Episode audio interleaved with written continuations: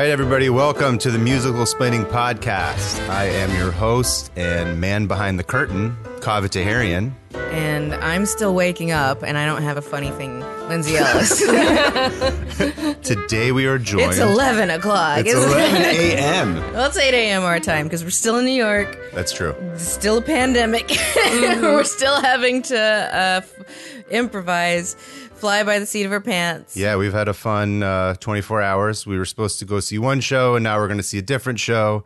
Thankfully, our guest, Princess Weeks, has adjusted to our plans as well. Thank you for coming. No, no worries. I it's still a free show, and a free show is a free show. That's true. a free show. Free 99. We love free 99 Yeah, it's three hours of stuff. wonderful. Yeah, it's like I I can watch some gay sh- nostalgia shit for a couple hours. Yeah, so today we're seeing Wicked. I'm very excited. Um, We were originally, I can originally tell. we were originally supposed to go see vetoed. Aladdin, Yeah, well, we were going to see Aladdin, and then the entire cast caught the plague. So and they've been postponed until the yeah, so 12th. Aladdin shut Yeah. down for like two whole weeks. Yeah. Um, Thankfully, we were able to get tickets last minute. yeah, I guess this was this was just a sign because that was going to be the first one where uh, Kaveh like wrote the notes and I headed up spent the. so much. I spent like six minutes I making really, those notes. I really wanted to hear Yeah, your input. it's funny too. because I was like, like, you is got gonna there, yeah, Yeah, right. there was a major error in there, and we were like, "Oh boy, we're gonna get him." and instead, we have to go see Wicked.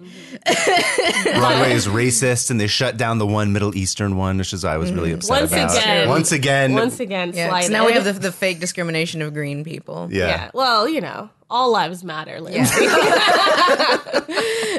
You know, it's kind of like you know your dad who's like, I don't discriminate against anybody, black, white, green. you know, Green, this yeah, is that that's musical. it. Yeah, exactly. Uh, there wasn't that movie right where with the the cop and the guy that Max Landis wrote. What was that? Right. Right, right. It's just sort of like, I never watched it. Yeah. You mean Lindsay? yeah, I've capitalized on that one. Yeah, like she invented whinging with that video. Yeah. She was just like, fairy lives don't matter. Yeah, fairy lives don't Don't matter. matter. yeah, that was like, yeah, we, we cranked that one out in like two weeks. that that, was, was- definitely one of our faster ones. Back when it was a pleasure, right? Yeah, back when I had energy. Yeah, because when like we were, uh, you know, just walking around reminiscing about how all the shows we used to see when we were, you know, in college, and it was just like we had energy.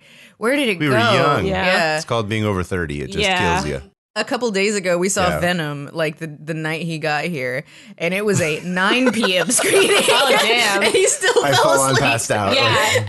like I and it slowly got it used to be like midnight. They're like, ah, 1045. Ten forty-five, Yeah, seven like- p.m. I'm like, okay, that's my cutoff. Like, Yeah. That's me I was wild. like, I was like, I can't. Like, Yeah. I'll, if, once it's past eight fifteen, I'm like, ah, but then I'm gonna have to get a taxi home. so I Yeah, don't want to take a the whole thing. subway. Yeah. We just can't do it. Yeah, uh, Party's so, done. so Wicked is Anyway, a so Wicked. show Oh, yeah, for Wicked. moms and the young, I guess. So why don't I do some Wicked notes before we all fall asleep? Yeah. Okay, so Wicked is a Broadway musical with music and lyrics by Stephen Schwartz and book by Winnie Holzman.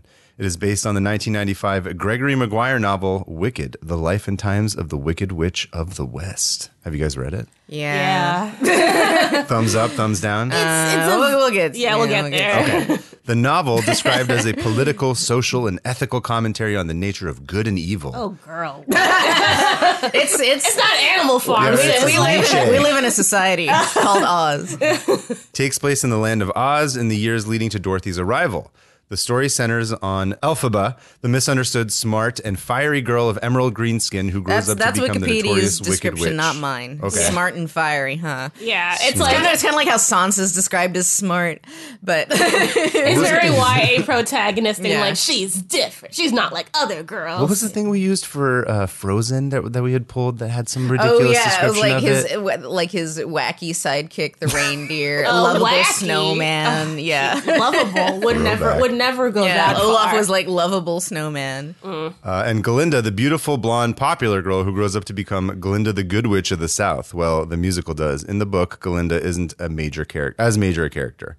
Yeah, she's she's really not in it. Like to my memory, again, it's been like twenty years since I read yeah, it. it's, it's she's not really prominent, which is why I felt cheated. Yeah, she got she got very uh her uh beefed up for the musical. Okay, so she got a bigger Elevated part. extra, they call it on TV tropes. Oh, okay. Uh, let's see. The musical is not super faithful to the book.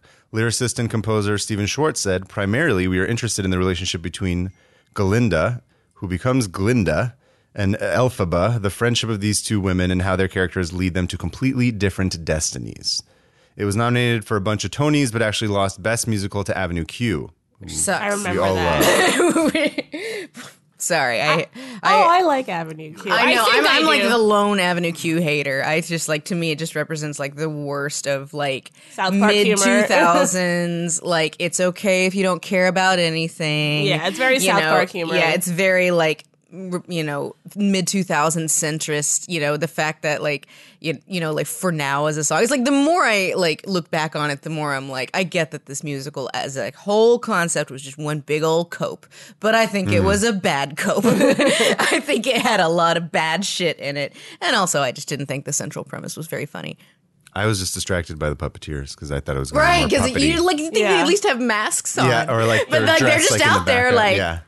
Making faces. It was a bunch of ventriloquists, really, is what it was. Yeah, yeah, That's yeah, sort of what yeah, threw me off about yeah, it. Yeah, I, I did not see that coming honestly Yeah. because I didn't know that they just they're just ventriloquists instead of like doing it like Sesame Street where it would just be like behind a um countertop or Right, something. right. Which, if they had just pitched as a bunch of ventriloquists, I would have been like, okay, like mentally prepared for that. But then Yeah. I was like super distracted by that when I saw I, th- that. I think there's just something about um, the the conceit of let's take the child thing and make it like boobies. Yeah. That Right, right. is The adult Oh, animation what, what pipeline. that? like- uh, the anime, the puppet movie. the, that- the happy time. Happy artist. Time, yeah, Times, yeah, yeah, yeah. It's the It's a exact ruin- same yeah, thing. yeah, yeah, yeah. Yeah, and it's just like I in the grave. I, I just I, I mean I realize that that since Avenue Q came out has Mm-hmm. just been so done to death, but even then it was just like, ah, come on, you know, it's just kind of lame. It's just like wow, it, we're, we're gonna give the the, Get the it? Sesame Street titties. Wow, okay, Right. that's that's my bad. Sorry. a puppet, but with boobs. yeah. I can make you feel. It reminds me in uh, what was it, Half Baked, where Jon Stewart's like, "Have you ever looked at the twenty dollar bill on weed?" That's sort of what it Yes, reminds me of. I have actually. All right, so Avenue Q made a huge deal out of this in its marketing, boasting about having beaten the Wicked Witch. But yeah, then- I also thought that was like really in bad taste. Like, I am not a fan of Wicked, but like even when I remember when it won because I was like that was like right when I started college, and they Avenue Q like all over the place. because they were they didn't expect to win because you know Tony's is basically it's like not really a quality contest, it's a popularity contest. Yeah. it's not like that's so unlike all the other awards. well, okay. Here's the thing: like Oscars, the most, the one that makes the most money doesn't usually win. Right. Tony's nine times out of ten that is the case. oh, okay, Yeah, that is interesting. fair Fair Unless it's like a weird year where it's like you have something like Dear Evan Hansen, Hansen. or uh, Hadestown, or like the only options available are kind of critical darlings. okay. Um, but I guess that is changing since like the big blockbusters now are um, Disney properties, and they're kind of like no Disney thing will ever win. They're like, they're like, they're like, Spite. it's, it's like the uh, the Kardashian at the Met Gala. It's like, all right, but you got to bring Kanye. Like, you can't, you can't, you can't just come by yourself. Uh, let's see. In addition to being long running, it is also extremely long, only five minutes shorter than Les Mis. Oh, God. I do not look forward to the day when we have to watch Les Mis. Well, it's only five minutes longer than this, Fucking which hell. you actually advocated for, so I don't want to hear I it. just, oh, sure. This is your prep time. Yeah, this is your like we we could have seen "Come From Away," which would have been one hundred dollars less per person. Oh, goodness. But no, I'm, uh, I put myself into this position. I think we should do "Wicked." think of the clicks. Yeah, you see right. where the, The- the yeah, algorithm the has gotten fans. you. Kids want us Listen, to do I'm "Wicked." thinking of the fans, Everyone's right? There's more seen Wicked, fans probably than anything Else. I don't know. We get way more requests for "Come From Away" than we do for Wicked. Listen, "Wicked." in March 2016, Wicked surpassed a billion dollars in total. So I would assume that that means there's quite a lot of them. Better than Theranos. Go ahead. Topical. Uh, in total Broadway revenue, joining both Phantom of the Opera and The Lion King is the only Broadway shows to do so. In 2017, Wicked surpassed The Phantom of the Opera. Okay, another reason why it's good. Uh, as Broadway's second highest grossing musical, trailing only behind The Lion King. I've been throwing a lot of Phantom shade this trip. you you have Yeah. you've been like I'm just coming out swinging. salty. Show me where the Phantom hurt you. Was it? show us on the tall. Yeah, yeah, Go back to you- you have episode been, like, six. I don't know which one was yeah, it. Yeah, exceptionally salty about Phantom lately. Yeah, yeah, yeah. It's it's playful, you know. uh, noteworthy that it is the only long-running musical not to have won the Tony for Best Musical. It's somewhat unusual for something to run a really long time and not win Best Musical. Mm-hmm. Now, this is not always the case, obviously. Like, uh, Mamma Mia didn't win Best Musical. This didn't win Best Musical, but it's sort of like it's it's an outlier in the fact that it has run such a long time and it is still going so strong Yeah. and is like still so expensive and so very sold out which is kind of interesting because it has a similar um or at least it did have a similar audience to the Beetlejuice I would say at least back in the beginning when it was like teenage girls liked it and related to it. And I think Stephen Schwartz had a good, you know, finger on the pulse as in terms of like what would appeal to people about this story and kind of cut out a lot of the like political shit in the book and cuz who cares? And you know, made it a little gay and made Glinda's part almost as big as Elphaba's part. It has a lot of really big like because I'm thinking about it in terms of time. It's like it's very much that YA energy where people really Yeah, it was like YA see- before YA. Yeah, it really was like leading like these like young female protagonists who are like a little bit different, but then like the cool guy notices them and it's like, oh shit. Yeah. Guess um, who's secretly so, the most special? It really does feel like a dry run for Frozen. Like, you know, it's kind of like how The King and I is the dry run for The Sound of Music. Yeah, yeah, yeah. Mm-hmm. Wicked is the fr- dry run for Frozen. You know, I guess sort of like, I guess the difference with Frozen is they're sisters. Yeah. Uh, but otherwise, it's like they have, you know, there's like the, the guy who's also there, but doesn't really matter. about Idina Menzel. friendships, Yeah, right? Dana Yeah, yeah. Menzel. They have the exact same song. Yeah. You'll you'll know it when you hear it. Whenever you're like, oh, that's the Let It Go. Yeah. like it has a Let It Go. Um, I think it's better than Let It Go. Oh, absolutely. Yeah. I, I definitely remember being a teenager and my like having my iPad. I'm like, so if you're there to find me, like just like look to the western sky. I think I'll try defying gravity, and you can't pull me.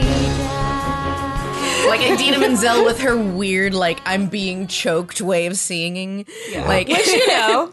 Yeah, I'm into it. But you know, it's like it's just it was very much like it definitely hit some me. of us are into that. Don't yeah, don't, No don't, judgment. don't no, it's, shame me. it's 2021. We're all open. Whatever. We're all open Yeah. to Idina Menzel's weird way of singing. Uh, so remind me again. When did you guys each see it for the first time? Uh, I saw it when I was in college with my mother. I think it must it was student rush of some sort. Okay. Uh, because I know we didn't pay full price. Um, because the way student rush works is usually you get two tickets per student ID, and at the time I don't know how it like I feel like student rush isn't really a thing anymore. Yeah, and which is which is a shame because like I don't know if we've ever really talked about student rush, but basically I think Hamilton's the only one that really aggressively still does it, and they don't do it for students. They just do a lottery, and the lottery is statistically still just impossible, Impossible, to yeah. win. I've never won it. I think I know one person who has won it, and generally you have to live in New York to just statistically you have to do it every day, and Right, right. eventually Yeah. you might win it. But the way Student Rush worked was like it was sort of the policy of each individual show mm-hmm. would be like either you come at this time of day and we release these seats in this row or you know we will sell to you the canceled seats for X amount of money, or you get the back row for X amount of money. So like. Uh, for the producers, I, like it, would, and some of it would just be students. Like for Rent, it was a student lottery, Okay. and I won that fucker twice.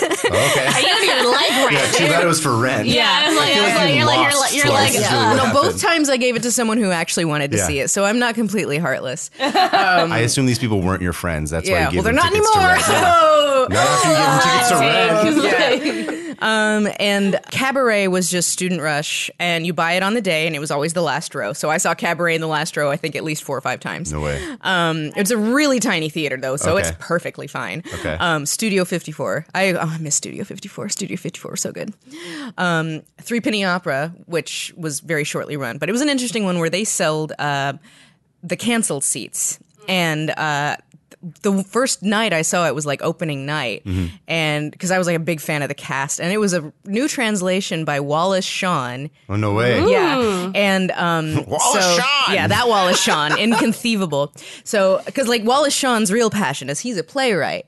Uh, fun fact, and so he's like a big Broadway guy. And Yeah. it was the cast was Alan Cumming, Anna Gasteyer, Whoa. Nellie McKay, and Cyndi Lauper. Holy shit. Ooh, yeah. I- yeah, I had You Hell of a had to, fucking you had to yeah. go. yeah, I'm like, well, I've got Cyndi Lauper stories just from that one show. But basically, like, so we were in the second row, and it was like the second night of the show or something, and then like we look over. And who is like sauntering in but Wallace Shawn? Nice. And his very young girlfriend sat right down right next to us. That's and we awesome. watched this entire show with the, the three penny opera next to Wallace Shawn. Leader And- of the Ferengi. Just, just, just sitting with our best friend. Yeah, and so like he was really nice because like because I think he knew like I'm gonna that, get yeah. recognized. And What's his so, name? It's yeah. uh, I forget. Quark. His, Quark. Yeah, yeah, And so like Enjoy the plane. hope you hope you enjoyed the show. um, so like during intermission, like uh we were like we really because I really do love that translation. That is like my favorite translation of Threepenny Opera. Period. Um, and so we were like we really like it, and he's like, oh, thank you. And uh, we he we were like, so what's the cast like? And he was like. Well, Nellie McKay, we are so blessed. You know, we, we, we she was such a find. Alan Cumming, well, he's well cast for the part. he, he was playing Mac Alan the Cumming Knight. shade. And yeah, he just started throwing shade at Alan Cumming. Whoa. And like, and in like a, a later performance, we were at the stage door. Alan Cumming started like throwing shade at the rest of. There was there was Oh. beef. Threepenny Opera. spicy. This this production that nobody remembers. Anyway, so this is all a very long winded way of saying Student Rush used to be a good. thing. You used to have it was experiences that great. you and it's, normally it's like a bummer because like the reason it's Student Rush is for college and high school students to experience a thing that yeah, they yeah. normally can't afford. Afford, yeah. And they don't do it anymore, and it sucks. They did something like that. I told you. Remember when I went to see Six? It was just all teenage girls. I think there must I have think been that was something. field trips. Was that a field trip? That Yeah. wasn't like part of some teenage rush thing. Oh, okay. Oh no no no no! That not especially not previews. They don't do student rush for previews because six was in It was previews. awesome. I mean, that was part of what was so fun about it. I was like, they were 'Cause, so yeah, excited. you saw it when it was full of kids, and we saw it when it was full of adults. and I was like, this is great. Yeah. there was like a total energy into it. I was Yeah, like, yeah, this is yeah. actually really We- fun. I guess we got the more sedate adult audience.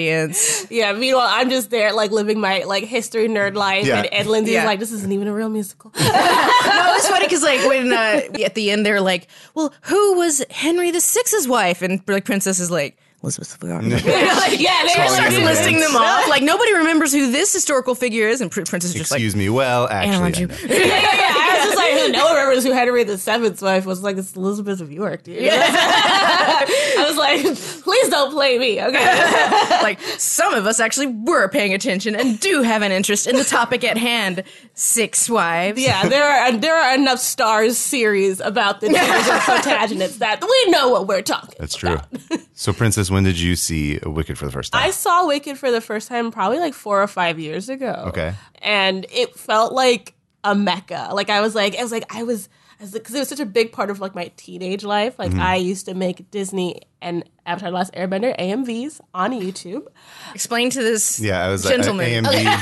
So um, they're, they're animated music videos. So Oh, you would like take clips from like a Disney thing or like whatever and match them to a song. Basically, Mm-hmm. Okay. turning Yeah. them into Like a a Usually video, it'd be okay. like, "Wake me up inside." Uh, yeah, yeah, Evanescence. A lot, a, a lot of Linkin Park. You know, a lot of Yeah. new metal. Yeah. Uh, so I did a bunch to Wicked. Okay. So I got really into it. I think I did like three Defying Gravity. Okay. I did Good like. editing exercise, probably. I right? mean, That's the let it go. Yeah. Yeah, I did like a bunch of like Zutara, which is like Zuko and Katara, like videos from Do that. you know what Zuko and Katara are? Zuko and oh, guitar. sorry. Oh, oh God! Explain to him what Nickelodeon is. It's oh God! Okay. All right. Is this Think Avatar thing? Yeah, it's? Avatar. Okay, all right. Yeah, so they're the- two Avatar characters characters. that I shipped and I made like songs to them. So like it was a really exciting thing for me to finally see Wicked. Okay. And uh, my uh, ex at the my ex boyfriend took us because his mother worked in theater, so she always got us really good theater tickets. Nice. And um, I saw it and I was like slightly let down, but I had a great time. Okay. I'm glad I finally got to see it, but I was just like, so this is what it's like. All right. All right. so this is the whole package. Yeah, it's like the first time I had sex. It's like, oh, so Oh yeah, it's like I've been reading fan okay. fiction for so long, and, it's, and it's so great. And I have like, this is fine. It's okay. it'll, do- it'll do. Okay, maybe it gets better later. Yeah, yeah, just with a different way- cast. Yeah, exactly, exactly. Different cats. yeah. Not the so, OB. yeah, switch out the cast and I didn't have the different OBC, experience. so I can't. You know, I'll never know Yeah. what it was really supposed to feel like. yeah. So love did you only see it that one time? Yeah, I've only seen Okay. it that one time, but I like marathon the soundtrack like growing Loop. up. Like I, I pretty much know all the words to like "Dancing Through Life" for Okay. for good. Uh, of course, "Defying Gravity," wonderful. Yeah, I've, I'm really into the music. Okay. So the songs are good, is what it seems like. Oh, I don't on think your- so. No. I think they suck. Yeah, she, but you don't think Yeah. they suck. No, I don't. But, but, but you have to remember, I was 15. I was a target I- I- audience. for let me take that back. I think that it has some good songs in it, but like as a proportion, because you look at something like Hadestown, it doesn't have any duds. You know, like Wicked is like fifty percent duds. Yeah, I think I think like the best songs are all kind of like the girl pop ballads, and then every lot of it I just like feels like- popular. I love popular. Like I, I like um loathing. Yeah, I Loathing really- is fun. Yeah. I, I remember there being a lot of Invader Zim AMVs for that. Yeah, yeah, yeah, yeah. Uh, I made one of Hades and Frollo for Oh, loathing. Yeah, for your face, your voice. Yeah, so I think like there's a lot of like really good poppy songs in it, but I could definitely see as someone who is well versed in the theater. Theater. I mean, I just like the ballads are so boring. Yeah, And- they're, they're very cliche. And I think the other thing is like uh, the the there's a love interest. oh Fiyero, Yeah, he's and like no everything that he touches is boring. Although I do like dancing through life, like, but it's more of an ensemble song than just his. But it is very like there are Wicked is both very generic with like really spectacular moments, but if you take the whole of it, it is kind of mediocre. Okay.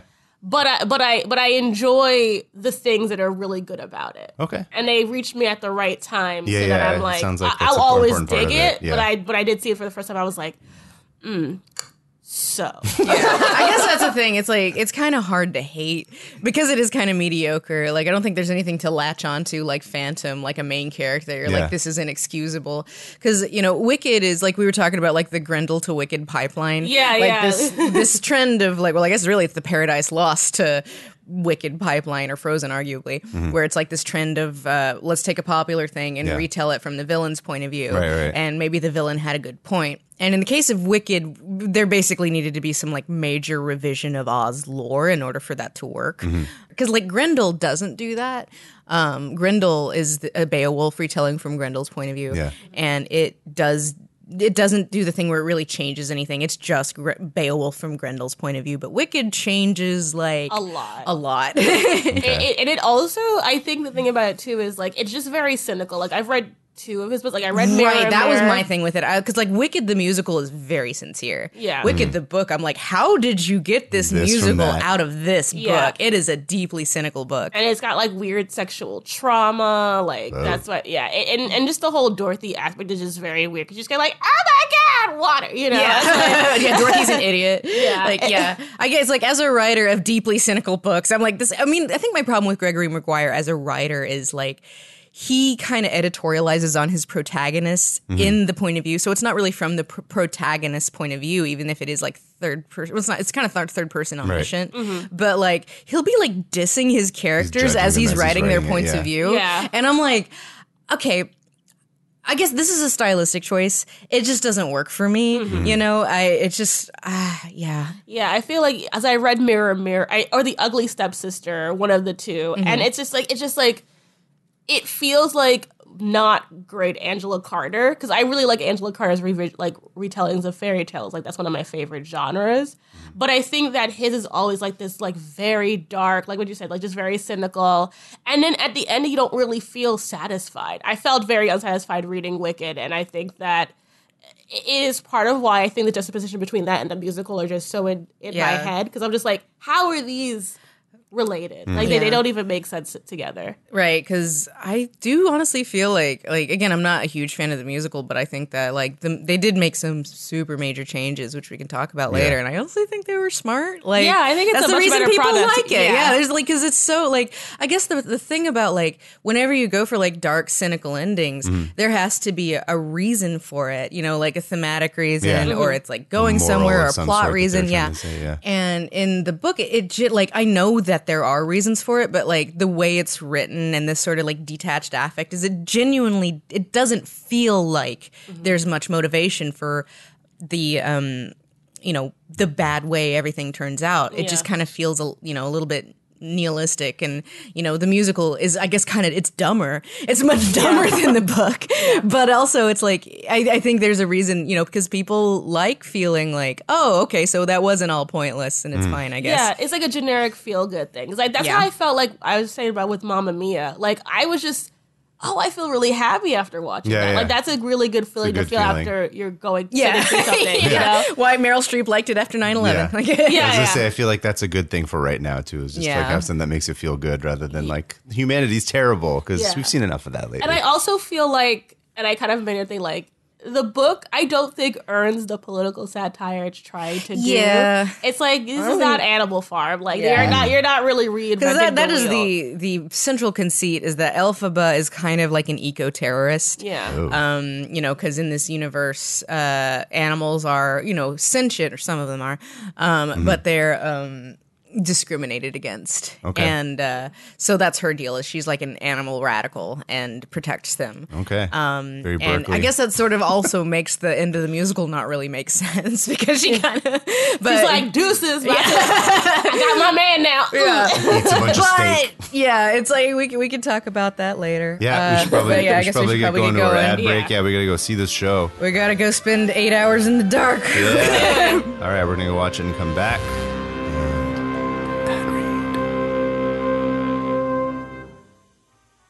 This episode is sponsored by CuriosityStream, a subscription streaming service with thousands of documentaries and nonfiction titles, such as Can a Computer Write a Hit Musical? In a world becoming ever more technologically advanced and reliant upon computers, a team of scientists and musical theater writers team up to devise a recipe for success in musical theater, and then task computers to use that knowledge and generate a hit. Suffice it to say, if you like this podcast, this one sounds pretty relevant. You can also get access to our streaming video service Nebula when you sign up for CuriosityStream using our code at curiositystream.com slash musicalsplaining. The Streamy Award nominated Nebula is a video streaming platform built by and for creators. So you got Nebula, why CuriosityStream? Nebula is a place for smaller indie education type creators to try out new ideas that might not work out on YouTube.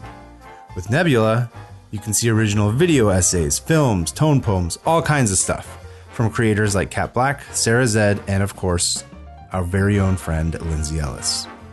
Right now, you can get Curiosity Stream and Nebula for only $2.99 a month or $15 for the full year by visiting curiositystream.com slash musicalsplaining. Once you use the code, you'll get a welcome email from Nebula giving you access to all the glory that is Curiosity Stream and Nebula. All right, everybody, we are back from the ad break, and through the miracle of editing, you will not know that it's been a month since we saw that show. Now, now we have an opportunity yes, since there's big wicked news. big the wicked news. That's why we waited this long because we could see the future. We knew that this was going to happen, and we didn't want to tell you guys until the time was right. Yeah, it was a hazy vision, but we saw it. One day there'd be a confusion about who was cast as these characters. I mean, I'm honestly pretty surprised because this has been in production since like 2005. Yeah. Yeah, Like, or at least it's kind of been in some stage of greenlit, and you know, Universal's been like, it's coming, it's coming. And since this isn't produced by Disney, that means we have to root for it. So, right, exactly. Um, we will get into the casting of Wicked, the feature film, in a little bit. But first, we're going to do a recap of what the story is, which we were all struggling to remember specifically before we Well, I started guess the recording. first, the first half is pretty easy. Yeah. Like, I guess that's the interesting thing about Wicked is like the first half, the musical begins with the Wicked Witch is dead, and Glinda's like, "Yay, the Wicked Witch is dead," and everybody's like, "Well, didn't you used to be her friend?" Yeah. Cue flashback, and then um, we're back in our school days where we meet uh, Elphaba. Galinda with an uh, That's right. This is before she changed her name. yeah, in solidarity with the working class of animals. of the gods. Yeah, it's and uh, also we meet Nessarose, uh, Elphaba's even more problematic sister. So sister. problematic. Oh my god. yeah, I, I just like I got tagged in this TikTok that was like so angry at ableism in Broadway, and like they were mm-hmm. mad about Phantom, but they were particularly mad about Wicked. Mm. And I was like, you do know that I am I am not here to defend Wicked, ma'am, sir. Sir, this is an Arby's. like yeah i'm like of, of the people in this room i am not the wicked defender so they meet at They- school. So they meet, and through a comedy of errors, Elphaba and Galinda end up becoming roommates. They hate each other, uh, and then all of a sudden, the love interest shows up, and he sucks. no, let's back up. The love interest starts when the play starts and they meet at school. Get it? Haha. Because they're in love with each other. That was my point. Oh, right, right, oh. right. right. right? Because it's, 'Cause it's 'cause pride. 'cause it's gay, Right. right? The fake love interest shows up the later. secondary love, yeah, the love triangle, Quote unquote love, love, interest. interest. Yeah. Yeah. Yeah, so his name is Fiyero, and he's like Who I this kept calling Guy weirdly Fieri, watered too. down Disney prince. He's not even a himbo. He's just sort of like boring. yeah, he's really boring, which is weird because in the book he's like, I mean, in a way, it's probably good that they went this r- route because he's he's kind of in, extremely indigenous coded in the book. Like, Oh, really? uh, yeah, he's. I, I guess uh, like my read is kind of Polynesian because he's he's covered in tattoos, but Hmm. you know he's a Winky. Those are the blue guys at defend uh, the witch's castle at the end of the movie. Oh, Slash, I didn't know uh, that. Okay, okay. Yes, he's like the king, the prince of the Winkies or something. Uh, he's a deeply boring character, and they fight over him for a little bit. And uh, For some reason. No lie. I mean, so hetero. and uh, you know, this is like where this. Is like, do we need this? It's a much more central thing in the um in the book. I feel like we could have cut Fiyero from the musical and not lost anything. May arguably even gained something. Just kind of like have our Yeah. have our little, you know, just just make it text. Just with all it the a- pride yeah. stuff they had outside, Yeah. they had so they had so much pride stuff outside of the theater. it was truly offensive because it's like I, we were walking towards it and towards the theater, and you see them with this pride thing of Elphaba and uh, Glinda, and you're just like, and yet they're gonna slap each other over a dude in the second act. Yeah. yeah, the entire show is basically like some degree of fighting over a guy. So basically, they do some school stuff. Nessarose falls in love with a munchkin named Boq, who also sucks. Um, then we we learn that the animals in Oz are uh, persecuted underclass, and like the there's like the token goat. I think he actually uses him the word token goat to Token describe goat. himself. Yeah. yeah, the token animal on the faculty. Sadly, he's the it's not played by. Jim Breuer doing the Goat Boy. I thought it was. That was I understood that reference. we're old. so in in the book, like they're the uh, capital A animals, the ones that are able to talk. Although, if I, if memory serves, I think in in the Oz books, all animals can talk, or at least they have the option to. Because I think in a later book, you find out that like Toto, like Oh, why can can't talk? Toto talk? Yeah, well, Toto can talk. Toto just doesn't feel like it. Is the it's sort of like is Hill Frank Nibbler from Futurama, is what it sounds like. Yeah, yeah. Is there another movie where like there's some animals that get to? Oh, I, I guess Zootopia is the one I'm thinking of, right? Where like they get, they sort of uh, They they get devolve, de-evolved. Yeah, to like Speaking be of more pro- wild. problematic allegories. Yeah. Oh gosh. I even just think of like just to bring it back to Disney, like Goofy's a dog and he can talk, but Pluto is subjugated. he lost his Yeah. right. So weird. Pluto, Pluto had to go through the the operation, as they call it. So basically, uh, Elphaba is like uh, sort of the activist. She sides with the goat man, I guess, not the goat boy. She sides with goat man and She sides with the goat, the goat man. fights for his humanity, which is a weird term. I guess goat manity. Personhood. Yeah, personhood. And for some reason, they start cracking down on animals teaching because it's too much riffraff, I guess. I don't know. Yeah, it's it's like a scapegoat, literally. Oh, shit. oh, wow, I didn't even think about that. yeah. And he gets taken away. So he gets taken away. Uh, some more stuff happens. She meets the, a cub version of the cowardly lion. Um, and then we go to Oz and we're going to meet the wizard, uh, Glinda and Elphaba. And they do. And of course, we find out that the system is corrupt and uh, everything is like not what. She, oh no, I didn't realize that, you know, the system was corrupt. This is terrible. Uh, that that the wizard and, and friends Yes. are basically at the at the root of all this anti-animal discrimination, and so we we got to change it. And and Glinda's like, no, I think I'd rather stay behind and be a collaborator. We have to wor- change the system from within. How else could you do it, right? Very centrist. and yeah. yeah, and that's that's where defying gravity happens, and it's a very weird number because they're both very cool with each other's decision. Like they don't leave on bad terms, and um, so then That's the Elphaba flies off, One. and that's the end of Act One. And then it goes all downhill from there. It's just sort of like a descending slope of like your Act 2B where just everything keeps going wrong. Yeah, well, Act Act One is like fine. You know, I just like I don't remember why I was so down on it. It's like it's not remarkable, but it's fine. And then you see the second act, and you're like, oh, oh. yeah. It's like There it it's is. like that meme. They really got us at that first half. I'm not gonna lie, because I remember like after the after the after the first act, I saw Kaveh and I had like goosebumps from Defying Gravity, Yeah. and so did Kaveh. We're both like, oh, this We're is both like, what the fuck. that was actually pretty dope. And then they start doing all the Oz references, and I was like, oh yeah, this is boring. Yeah, so the the first act doesn't differ too too much from the book. The second act does. Uh, let's see. I'm having sh- to look at the Wikipedia article because like I saw this when I was in college and. It had been been like almost twenty years since I'd seen it, and so I remembered the first act pretty well, and I couldn't remember what happened in the second act. And I was like, "Well, this just must be time passing. There must be a good reason for that." The reason is like the second act is just nonsense. The second act is more about like she's essentially a fugitive on the run and it's her trying to like make right what she thinks is messed up still, but she's not able It's to. it's- she's a fugitive on the run, Yeah.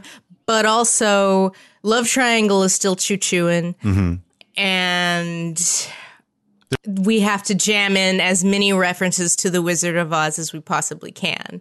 Yeah, and everyone get it's So like the they add a origin story too. yeah. Is that not in the yeah. books? The origin of like the scarecrow and the lion and all that. Oh no! I mean, the scarecrow thing is like kind of an asterisk, sort of, but I guess we can get to that. I'm reading. I'm like looking at the Wikipedia article, trying to um, remember what happened. So Act Two begins with Glinda being like, "Hi, everybody! I'm a collaborator now." She's got some like office in Oz. Like she holds some like official position as the Good Witch. Nessarose is now the governor of Munchkin Land because uh, the father, who was the previous governor, died. And she's like an authoritarian. She's destroyed all the Munchkins' rights. So her her boyfriend won't leave her, is the reason. And also, it, it comes out of it comes for out her, of right? nowhere. I was like, I was like, but why are you Yeah, a tyrant? I don't understand because ableism. Yeah. Like, I don't. Basically, Yeah, yeah. that's that's really what it. That's really what it comes down to. It is very odd because, like, in the first half, I was like, "Oh, this is actually pretty nice," you know. like, uh, and then no, no, I completely had forgotten about that. So uh, Elphaba gives her the power to walk with the ruby slippers, but uh, Boq isn't A- feeling after, it. I'm sorry, he- after showing up and literally coming out of the closet, mind you. yeah, Just to sort of fully add to like the the sort of queer lore of it, I was like, okay, Yeah. this is not subtle. Yeah. Uh, literally appears because she hasn't seen her in a long time. Appears out and of the also by this point, she has like this uh, grimoire. She has this book that ha- like only Elphaba can read for some reason. Oh, right, she's right. got the magic, and so she like she doesn't really know how it works. She just knows that it works some of the time. Uh, the grimoire, sorry, and uh, so she like uses it to make Nessa able to walk, and then accidentally turns Boq into the Tin Man. Because 'Cause he has no heart. Sense. It's just Yeah, and uh, he's heartless now. And uh, he comes back later to besmirch Elphaba for doing this. And the cowardly lion comes back and he's like, "Look, well, look at what the coward, look at what a coward she made him because she scared him as a cub." Yeah, and so Nessa and Elphaba are now not on good terms. So she's uh, she sees the wizard again. and then a bunch she's- of stuff and she happens, sees and Dr. Dorothy shows Dillamond, the- up. Yeah, she sees Dr. Dillamond, who's uh, Full goat can't now. talk now. Yeah. Yeah. full. He's gone full goat. So she says, "I'll be a collaborator too if you free your monkeys." And the wizard is like, "Okay." yeah, But then Fiyero helps her escape, and then they have an incredibly long Inc- song. in- incredibly, incredibly believable love story between the two of them. yeah, Oh God, it was so much. I remember, and the thing I love that song separate from its context. When it's like in the context, it's like, you guys are so boring. Please go. Well, I think the weirdest thing is like the staging. They're all downstage left on their knees the entire time. Yeah. Like there's no movement. And it's just like the fact that they're on their knees singing this like really, really long like ballad about how they love each other. And so that takes up about 30% of the second act. Is the second act shorter than the first act? Yeah, second acts are always shorter. Usually, yeah, but it feels like significantly shorter than the, or it felt significantly shorter, despite it probably feeling like an eternity. It's because watching it, there's nothing happening and everything is like Yeah, song, nothing really song, happens. Song, song, boom, boom, Hmm. joke. So not long after this, Dorothy shows up, and so Elphaba goes to get the shoes, and Glinda's like, "Tough titties." I gave the shoes to this kid, and uh, the wizard's guards show up, and Fiyero sacrifices himself, and uh, you know, he becomes It becomes a scarecrow. Yeah. Yeah. yeah, and so she accidentally turns him into a scarecrow in the way that she accidentally turned Boq into the Tin Man, um, in order to save him because they were like beating him up, and so she's like, "I'm gonna f- somehow make him not feel pain." So the solution here is scarecrow. Naturally. Uh, As you do. um, and so And then it's the sort of just citizens like of Oz don't like this. yeah, it's very condensed. It's sort of like all the plot of like regular Wizard of Oz to just sort of skip through it to the end, where they just go through like a great. it's like greatest the last thirty percent of the second act. Yeah, And so, uh, so she's like, "I'm going to be the Wicked Witch. I'm, I will become the Joker." she's Batman. No, she's, She's like, like- I'll be whatever society needs me. to yeah. be. you get what you effing deserve. Like the end of the Joker when he shoots Robert uh, De Niro. He's like, I'm I'm the bad guy, duh. Duh. Duh. So uh, the citizens unite, war on Elphaba, and everybody's storming the castle after you know the wizard sends Dorothy to do a hit uh, on, On Elphaba. Elphaba, and yeah. I, I, I like. Uh, I, that was another thing I, I remembered wrongly because I thought that the the book was like more coherent on this front, like where you know the book was like really she's a, like a political extremist that was the victim of a centrist government hit job. Um and it's like technically it's that but mostly it's not that. Mostly it's a character piece. And the way it ends is doesn't really have anything to do with that at all. The way she like you know accidentally gets melted by water. But in the musical she's like, oh no, everybody hates me. So in order to get my radical agenda through, I need a centrist who's already in. Glinda, here's my magic book. Use the system. Use the system. Work within the system. And then I'm going to, the fake my death. Yeah, yeah. I'm going to fake my death. Although she doesn't tell Glinda this. It is kind of set up like who would believe that you're allergic to water? Um, so she pretends to be melted, and then later the scarecrow shows up, and he's like, "Woo, it worked!" Yeah. And then they we like fooled them. s- sneak off into the not sunset together. No one must ever know that you're secretly alive. And then Yeah, and Glinda, you know, decides that we're gonna, you know, change the the government from the inside. You know, all the while believing that her dear friend sacrificed her life. She didn't.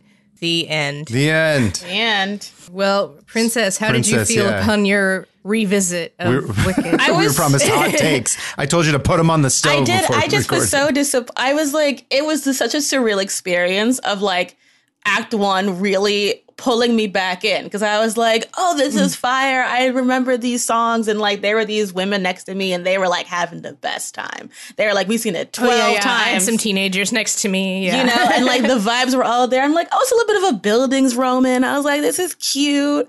And then that second half took off, and I was just like, what is this? It's like so. Yeah. I, and I think it was just like it was the mixture of it not being funny, like just them hammering, like what, like after. Uh, Dorothy gets dropped on the house. The house gets dropped on on Nessarose. She's like, "What was she raised in the barn?" And it's like, this is like a very serious moment. Like your sister just got got it. Yeah. you know, this is like your like a sister who was like one of the more dramatic elements in the Yeah. whole show. yeah. It's like her, and then everything with Nessarose was just really uncomfortable to watch. Like the the fact that like the walking scene happens, I was like, uh, that's really gross. Like I just I found that whole dynamic to just really be the thing that aged the poorest because it's like you know she gets these shoes that enable her to walk, and then it's like, look, Boq, I can walk, so like now we can be together, as if that was the thing that was keeping him from wanting to be with her. It's like no, it's because you you kind of crazy, girl. Like he's in love with somebody else. That's exactly what happens in Phantom. You know? where she's like, "It's not because you're ugh that I hate you. It's because you're a bad." Bad person. Yeah, and it's That's like the thing that's lost. Yeah, she has like no personality, and then she just is like, "Well, now I'm wicked too." So like, you know, Yeah. and like I hate my sister because she did what I asked her to do. Like even that's really contrived because I looked it up in the book as well, and like in the book, Ness is like a religious extremist because she doesn't have arms, and like it's a lot. It's a lot more of a character study and why she's malevolent than like. My boyfriend don't like. Yeah, me. than like boyfriend angst, which was really exhausting. I think I walked away with Yeah, this. There's a lot of boyfriend angst in this gay show. Yeah, eh, I feel like the This angst is because icon they didn't show. like the boyfriend and they were trying to work through that, probably, right? Right. And then, but I will say, like, I still overall really love the music, even though our our alphabet was not really hitting them notes. Yeah, we got the understudy. She was a little pitchy. I think she got there. She got like around like around the she by defying gravity, she got there, but like in the first half of the first act, she was a little pitchy. Yeah, I was like, this is this is not hitting my ear the way I want it to. But uh but the music still really gravitates me. It just is kind of a garbage story. And I and I was disappointed by that because I was like, I really as a kid as the 16 year old imprinted on the Wicked soundtrack because it's just like Frozen. It just has all that kind of like very good girl angst. And I feel like even more than mm-hmm. before, like you can really superimpose every song from the first Frozen movie into Wicked. Like it's just yeah, like it felt mm, it yeah. felt very similar. That second act is just such dog shit because of the. like, Really? That's like one of my favorite I just words. feel like I just the whole time like of the second act, like I just remember just shaking my head and thinking, "This is stupid. This doesn't make any sense." Because it's like it's very plot heavy, but in the service of jamming in all these references, which are not there in the book, uh, at least in the form that they're here in the show, uh, they have to do so much shit that doesn't make any sense. Uh, like, oops, I accidentally scarecrowed Fiyero, and uh, heartless Tin Man is uh, suddenly an an, an anti witch activist. Uh, at, at no point does he get frozen in the woods. Apparently, he's just been out there being a mm-hmm. hater this whole time. I don't want to. Th- I honestly don't want to say it's worse than the novel, and I'm trying to pull my punches here because I know people love this show, and like in particular are like, "Oh boy, you guys are gonna hate it," and it's just like. Well, I think there is a lot to Yeah. love in the first. There's there is a lot to love in it. Like the music is really good, and I think like that I I stand behind. I think the first act is like a mm-hmm. really solid story, but I think the part two really undermines all the things that I think people like about it. Like it's not queer, like at all. Like it's uh-huh. painfully heteronormative. Like mm-hmm. it's just very uneven, and I think that what people love about Wicked is the Galinda Glinda Elphaba dynamic. And like mm-hmm. for good happens in that second act, which I think is probably mm-hmm. like the best song of that of that under part. But it just act two doesn't have what makes Wicked last so long. Like everything that has Yeah, made and it- Wicked last forever is that first act. Well, I think that the problem with the second act compared to the first act is that none of the characters make sense anymore. Like you're not really sure what Elphaba's deal is. Like is are are we trying to change the system from the inside or is this all about Fiyero? Like uh, her des- decision that um Glinda is our best bet to change the system is just kind of comes out of nowhere. And like Elphaba's probably the one that makes the most sense out of everybody. Because, you know, again, like in the service of like making these, you know, hitting all these plot points that we need to hit in order to get where we need to be, nobody's actions really make any sense. Hmm. No, I agree. And it really just has to revolve around like how they perform it. Like I thought that the actress that played Glinda was excellent and like sold all of those stuff, but it's like it's very superficial. And I think also the thing about it, and I think you've talked about this before, is that like a show like Wicked can't be popular by being too subversive. So like it mm-hmm. can hint at all these weird like racialized metaphors of like, oh yeah, like the animals and discrimination and da da da da. But it can't actually like be radical. Like it can't spend too much time focusing on Elphaba, the you know the the animal panther, but like you know the Green Panther or whatever, you know, because it has to like have this love story and have this element of her thinking that she's ugly, and even that's mm. interesting because one of the aspects of Elphaba in the book is that she's kind of intersex coded. Like, so she herself in the Oh, book is kind of like has ambiguous features. Like they they, they refer to her as having like She a- has pointy teeth. yeah, you know, she, Like Nightcrawler and X Men too. Oh, okay. yeah. th- So a lot of yeah, so a lot of things that they chose about how they designed it just make it very normative and they're really depending on you as the audience to bring your raw emotion to like what's being done and not really process it. And and I think that because I've seen it like this is my second time seeing it and I was doing it for for work, you know, this is a this is Yeah. Uh, I was freelancing. I really was paying attention to the plot and I'm just like, you know, if, if I wanted to watch The Wizard of Oz, I just would do this, you know, or if I wanted to watch like this 2.0 Maleficent, I would just watch Maleficent. Hmm. I'll uh, I'll speak as the person who did not think too deep about it, as tends to be my tends to be my process. Because I also came at it from a very you know much more amateur. Like I've only seen so many musicals live, but I think the thing that struck me about it was how much of a spectacle it was compared to everything you and I have seen so far, Lindsay. Mm-hmm. So I'm like this total noob going in, right? And and I don't think I've seen anything that's had this level of production, right? Is there anything else that's on Broadway currently that like has spent this much money to put on such a fucking so. show show? Yeah, it's definitely like the most spectacular, Yeah. and that is obviously a big reason why it's still uh, running, and also kind of needs to be at the biggest theater and has to sell out every night in order for it to justify the cost of running it. Because I I don't know if it's the most expensive show. I guess the only other one that might compare is The Lion King. Which is But even fun, the yeah. Lion King doesn't it doesn't really have ela- super elaborate sets compared to uh, Wicked.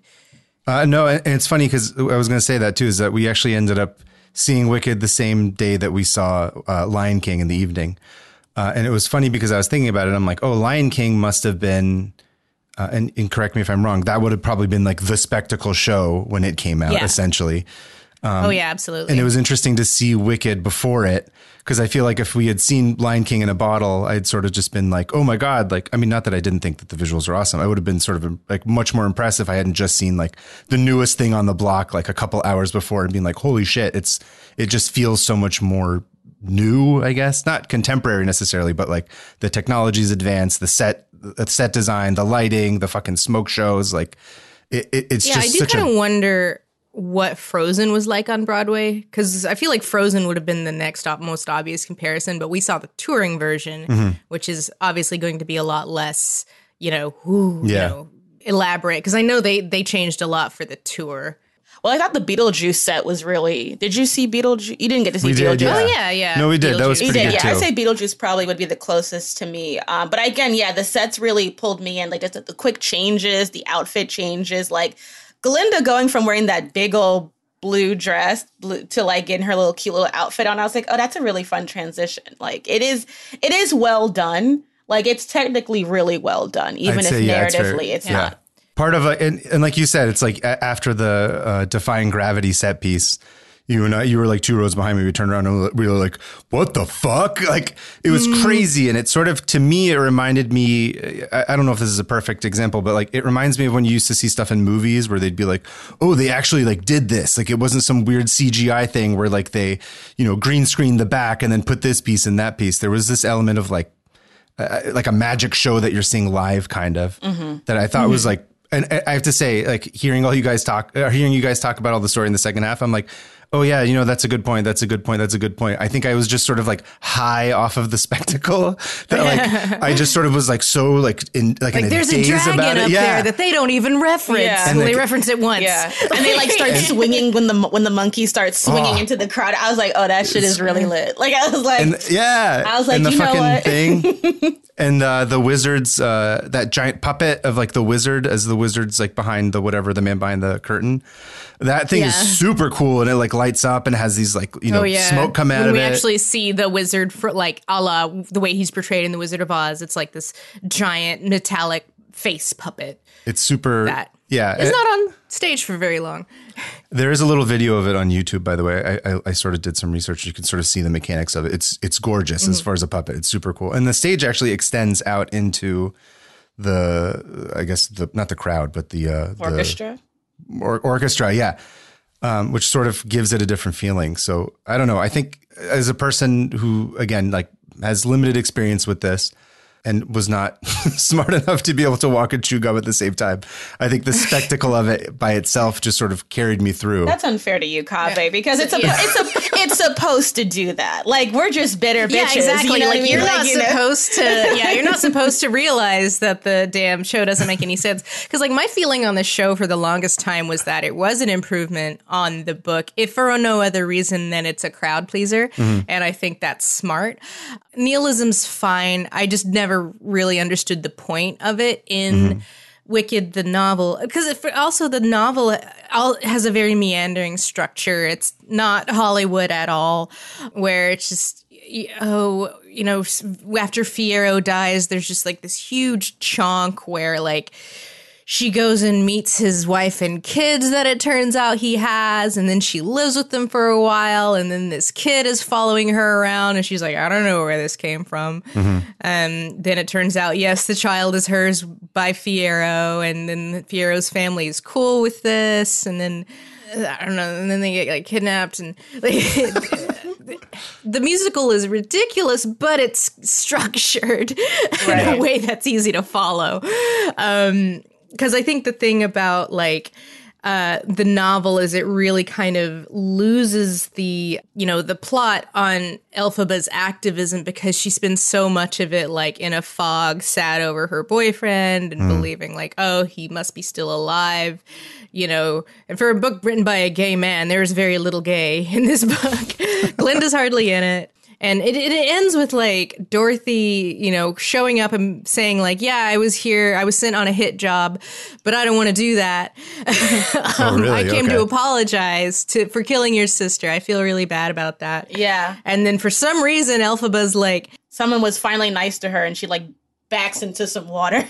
"Yeah." she goes into a rage. Uh, It's kind of like the end of a, a Phantom of an Opera, where yes, someone it very much gave is. kiss, Yes. Someone treated me with humanity. but then they still die. No, like the op- the opposite happens in Phantom. Because in, in Wicked, that she she like flies into a rage, sets herself on fire, and that then Dorothy throws the water on her, and that's how mm. it ends. Right, right. I feel like um, it's not as good an example in Phantom for no other reason than like you understand his motives. Like again, mm-hmm. Nessa just turns evil out of nowhere and decides she's going to oppress an entire population so her boyfriend can't leave her, which again, you know, could work if there was like some some framework around it, but Yeah. it's just very comes out and you know it's just kind of weak and Very it doesn't Game of seem to Thrones in comport that with season, the in that way, huh? yeah Game of Thrones season eight. It's Yeah. like wait a minute, The this- motivations just change for no reason. this was, you're like, oh, this was not set up. Dragon Lady is evil now. wants to commit This just kind of came out of nowhere. We needed at least another season to build up to this. Heel turn. So yeah, and so the scarecrow comes in in that like whenever the scarecrow shows up, again, Elphaba is still like brain cloud trauma fog sees the scarecrow and she's like oh well that must be fiyero in disguise. How clever of him. He's come. And so that's like she sends all her stuff like her bees and her monkeys to help them and then uh, like they they you know treat them like a you know an offensive force. And then she realized like oh that's not fiyero. That's just a scarecrow. And so that's how it comes into the book. Fiyero is quite dead. He dead, dead. he did. Uh, okay. Well, we've discussed the book and the musical. And of course, last night they announced the casting of the film. Uh, playing Elphaba will be Cynthia Erivo, and playing Glinda will be Ariana Grande. Discuss. Yeah, she's she's had a big jump career wise the last couple of years. Um actually so I did some I wrote about this for work earlier today. So I um a lot of people have complained about like I saw people like some like stop letting mainstream actors get cast in these roles and it's like well both of them have Broadway backgrounds like even Oh though God. cuz even Ariana Grande like she started off as a Broadway kid before she got on that net, that uh, Nickelodeon show was she really? Victorious. Yeah, she she like she like debuted on 13 she's a, she was a disney kid without being disney Yeah, she's Oh, a okay. Nickelodeon kid. Um, and she also did uh, musical stuff before she was on Victorious. Cynthia Erivo obviously just said won a Tony. So like they're both qualified. People Mm-hmm. have also mentioned like the age, and it's like neither Kristin Chenoweth nor Idina Menzel were in their teens or 20s when they start on. I also have no idea how old Ariana Grande actually is. Ariana Grande is 28. She's one year younger than She's me. eternally 23. And Cynthia Erivo is only 34. So she's two years older than Idina was when she started as Elphaba. Uh, I don't know if that necessarily will work in a movie. And I think from what we talked about earlier today, like part of the appeal of Wicked is the set design and that immersive experience. Yeah. I just, I think from just how bad the plot is, I don't, I think it's going to be like, a, yeah, I think it's gonna the plot's gonna be a lot more obvious. Yeah. in uh, in a movie setting. unless they really change things, I don't think the plot is going to adapt really well. But I think that they will both do well performance wise. I, I yeah. could see Ariana Grande doing popular, so I'm not really concerned about the vocals. I just was think narratively Yeah. it's going to be a mess. I mean, it's just like it is funny to me how we're getting to a point of discourse where it's just like impossible to be pleased with anything, you know? Because like within the Heights, I was like, okay, sure, this is a discussion I'm going to tap out on because I don't really have a dog in this fight. And then the Mario thing with Chris Pratt, what was it like? You're taking work away from voice actors. It's like, uh huh. So now we're mad about that. Uh, speaking of which, by the way, John Jon Chu, who did Crazy Rich, I'm sorry, not Crazy. Rich- He, I mean, he did do Crazy Rich Asians, but did do who, Crazy Rich who, Asians. who directed um, In the Heights? In the Heights. is also directing Yeah. the Wicked movie. Did they just not have anybody else? Like, I mean, not to not to be one of those people, Lindsay, The but only like, mu- the only musical director left. I mean, that's how Hollywood works, right? You did this other I thing mean, I'm well, just like we'll looking for at it looking again. at their bona fides. I'm like, this makes perfect sense. yeah. Why wouldn't you hire him to direct the Wicked adaptation? No, I mean, I mean, like especially for the two leads, I'm like, this is fine. I I feel like people are really stretching for reasons to like be mad about like uh casting decisions. I just think I just think and I don't think anyone would have pleased anybody. I think no matter who they got, there would have been issues for it. I, my biggest issue is just that I don't think that it works as a movie because it's narratively not Yeah. that great. But Like, that's not, fine. The the casting is not the problem. The problem is Wicked. Do you guys know if they ever considered bringing um, whoever? uh, What was it? It's uh, Kristin Chenoweth and Idina Menzel. Chenoweth. Yeah, yeah, them back. Well, they're in their fifties. Yeah, they would Didn't stop do Evan that. Hansen. I'm, I would be surprised. I wouldn't be surprised if one of them plays like Madame Morrible. I feel They'll like probably Kristin be there, Chenoweth yeah. would- Yeah, that's what I figure would happen. I feel like after Rent, I think everyone realized we don't need to do this. Yeah, like fucking what's his name? Uh who played Mark? Mark. Anthony Oh, yeah, Rapp, Adam passed. looked older than he was. Yeah, both of them looked older than they were, and like it's just kind of funny them like talking about like mom's calling me, and these men look like they're in their late thirties. Like, Hey, mean, some of us still it have to talk to our moms in our gonna late s- thirties. I was gonna say it, hap- it happens to some of Persian them. moms will call you nonetheless.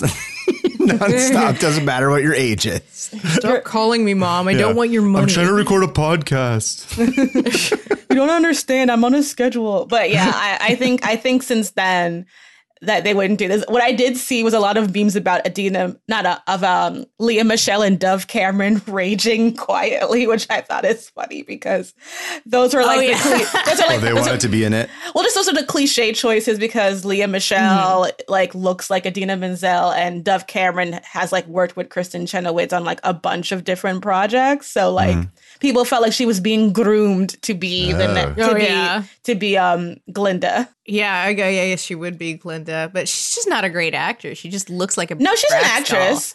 I mean, she is. I, I know mean, she. I know she's an actress. You're know like, she's a good you're, one. You're like, but I don't care for her. Well, I liked her in Brigad, um, not Brigadoon, Schmigadoon. I think she would have been Oh. cute in it, but that's just me. I guess like I just I, I do have a hard time just getting past the fact that the plot doesn't make any sense.